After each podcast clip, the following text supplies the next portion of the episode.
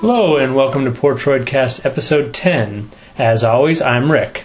On this edition of the podcast, I sat down for an interview at the Vail Film Festival with actress Ashley Jensen. Due to the potentially overwhelming background noise, this interview has been published online at portroids.com slash blog.html in a transcribed form. Uh, I've received a number of emails requesting the audio version, so consider this a bonus episode. And remember that you can read the full transcript of it online at the Portroids blog if you find the chatter from the Filmmakers Lounge uh, where we did the recording too distracting. I leave it to you, so as it is, I present my interview with Ashley Jensen.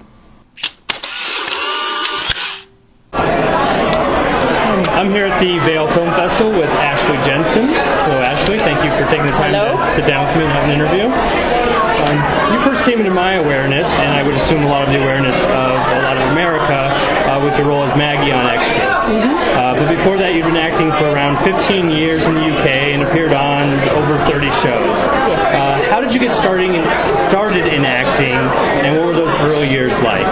Um, I, it was always something I knew that I wanted to do, and I went to drama school, spent three years there, and uh, left, and almost did a teacher training year.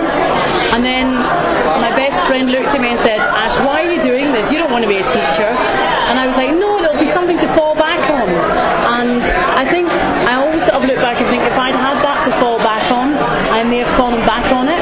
But because I didn't have that to fall back on, I had to make a real go of it. I, I had to be quite determined in, in supporting myself as an actress. And I started off doing theatre, a lot of theatre, and a lot of sort of low scale theatre where we would travel to small destinations in, in Britain, put up the set physically, do our show, physically take it down, stick it in the back of a van and travel to the next place.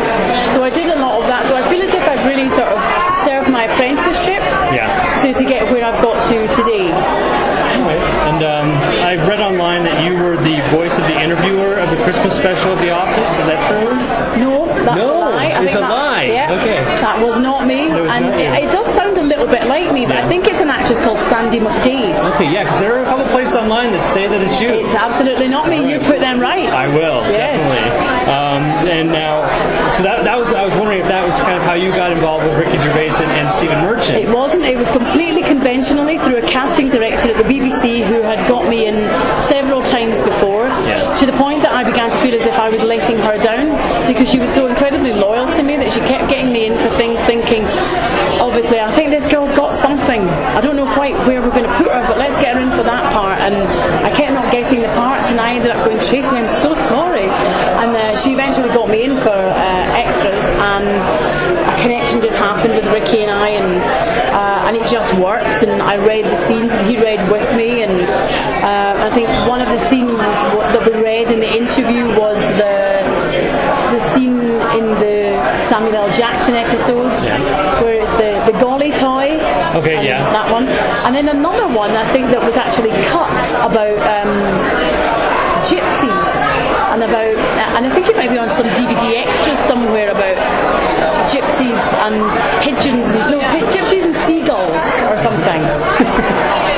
All right. Now on extras, talking about, Uh-huh. your character sometimes innocently and inadvertently ends up saying some horrible things uh, in front of the wrong people.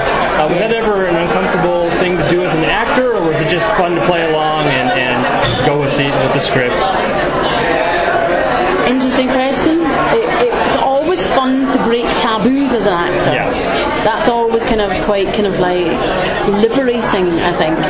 Um, there, there was one scene where there was the girl that um, in the Kate Winslet episodes that had the disability, and I had to look at her sympathetically and go, "Oh, look at that poor wee thing."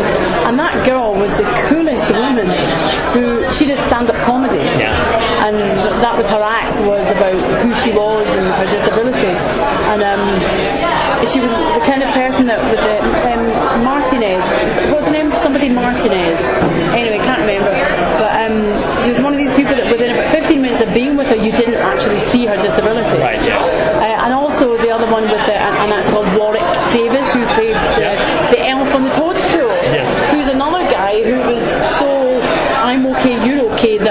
guy that you, you didn't notice his disability after a while. But I think sometimes it, it, it was a little bit like, oh my god, you're aware that you're breaking so many taboos. Yeah. But I think as an actor, it is always fun to play, and I think that the writing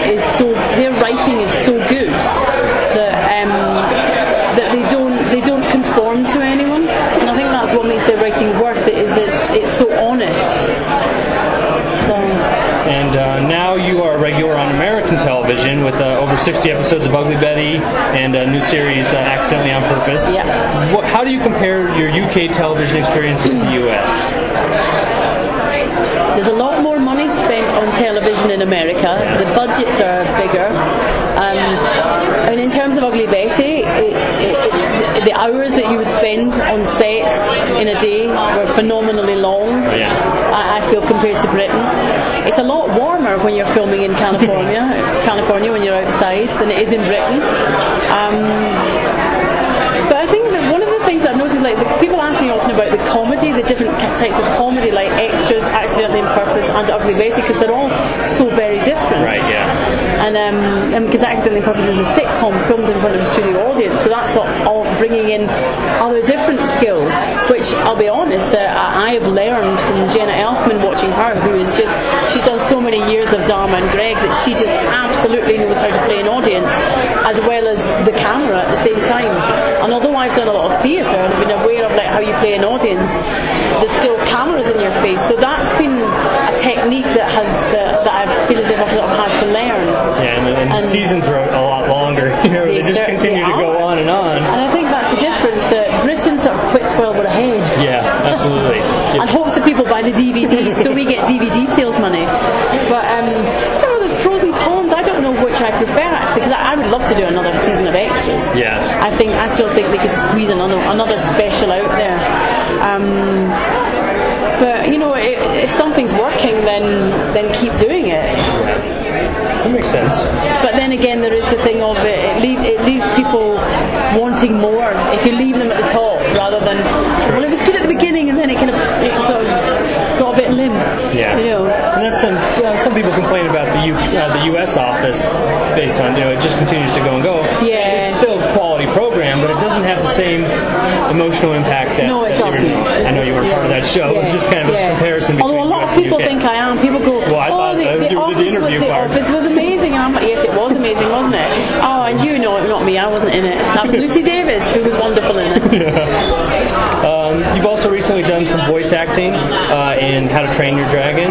Oh, that was a very, very tiny part. I, Oh, was it? Oh, see, I haven't seen it yet. I no, read that it was I, I was, I was, no, I was basically like uh, an extra in that, actually, Oh, an you? extra voice. But I have done one called uh, Gnomeo and Juliet, Okay. which is coming out next February, um, which is uh, Miramax.